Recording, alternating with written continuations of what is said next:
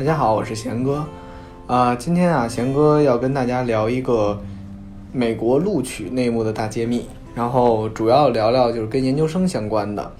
因为最近有很多听众啊在私信贤哥问一问关于研究生啊申请方面的问题，所以呃我在这边呢也给大家抛砖引玉，呃想反问一下家长朋友们，就是你的孩子或者你本人真的适合赴美读研吗？为什么要挑今天这么一个话题去讲呢？因为现如今啊，赴美读研已经成为了一大趋势。那么，关于去美国读研究生的热门话题呢，也层出不穷。呃，因为就像是在知乎啊，或者在豆瓣啊，你搜一下美国研究生，你都可以发现，其实有很多帖子在那边。那么每个人观点不一，很多啊都是关于一些申请经验的这个类型的内容，可是很少有一些关于批判性的问一问你到底适不适合去美国读研。那么今天其实贤哥就想跟大家聊一聊，你到底适不适合，然后进入美国名校究竟可不可以让你高枕无忧？那么对于很多家长来说啊，这个出去其实只是孩子的第一步。那很多时候我们要考虑到孩子就业以及孩子究竟真正的可以学成归来吗？呃，长此以来，大家特别喜欢听一些特别靓丽啊的故事，比如说某某某被某名牌大学录取了。那现实真的是这样吗？对于很多初来乍到的中国孩子，他们的思维定式已经形成了。语言观啊，其实也是一个特别大的问题，因为语言它会使留学生活充满了严峻的挑战。嗯，尽管啊，中国赴美的留学生大多都是勤奋刻苦并且有拼劲儿的年轻人，但是如果想在异国他乡获得其他国家的教授的认可与欣赏，确实需要一番蜕变与付出。那我认为，呃，想要了解自己真的适不适合赴美读研这个问题，首先自己要扪心自问一下，就是你自己是否真的对你要去申请的学校和专业感兴趣？你也是否真的了解它？因为我曾经问过我自己的一个学生说，为什么要去美国读金融的研究生？他的回答特别简单而且干脆，说父母让去的。这就可以看出来，其实这个并非学生自愿的。那么会有什么样的后果呢？这就可能会造成学生在学术上没有他的热情，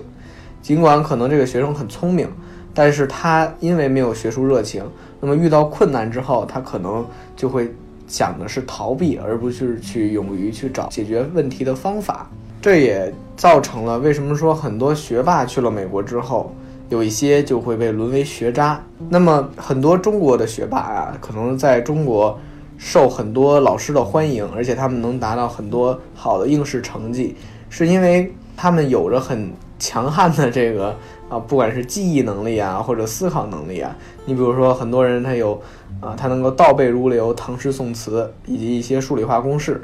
然后呢，考试的时候呢，也是能拿到很好的成绩，但是呃，不要忘的一点就是，这些孩子们其实他们已经受习惯了这种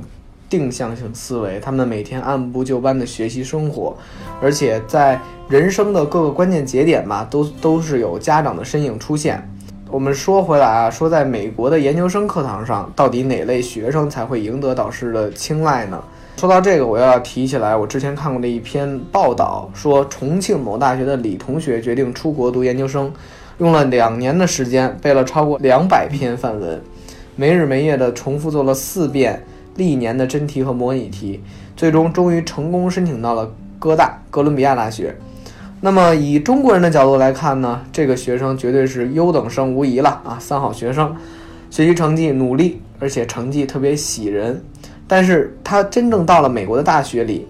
对于这个李同学啊，他其实是感觉像入了地狱一般，因为这里的学习模式和国内完全不同。最终因为无法融入学校的他被大学劝退。那虽然李同学的事情可能是个个例，但是他很具代表性。像在中国啊，很多呃老师在我们启蒙阶段会特别提倡知识的记忆能力。你像上小学、初中啊，之前最喜最讨厌看到的几个字儿，在语文课上就是啊背诵全文，像这样的啊，因为美国更关心的是如何培养一个健全的人格，而且是如何培养一个健全的社会人，而不是一个学习机器。而相反呢，那些在学习中容易找到乐趣、积极参加小组讨论、参加社团活动、动手能力远超于记课本能力的同学来说，可能会更受导师喜欢。啊，这是因为在某种程度上来说啊，从他们的角度看，创新、坚毅、领导力、沟通力、贡献力和对生活的热情，比学习出色要更重要。而且这这些反倒能体现。这是一个能够冷静分析、应对、处理复杂艰难局面的完整的人，而相反，一个整天沉溺于课本的娇弱柔嫩的书呆子是不可能有能力应付真实世界里瞬息万变的种种挑战的。那可能我刚刚说的大家会觉得比较夸张啊，但是这些留学生申请的案例吧，也不能算是凤毛麟角。值得人们深思的是，就是独立人格和实践性。是你要赴美读研必不可少的因素，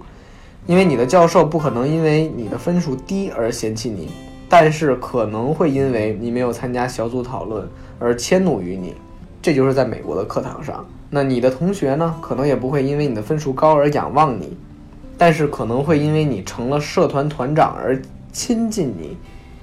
这个也就是美国的一个生活状况，在美国呢，是一个。告诉你，不是你考什么就学什么，而且成功路上没有捷径的这么一个国家。那么，作为想要读研的你，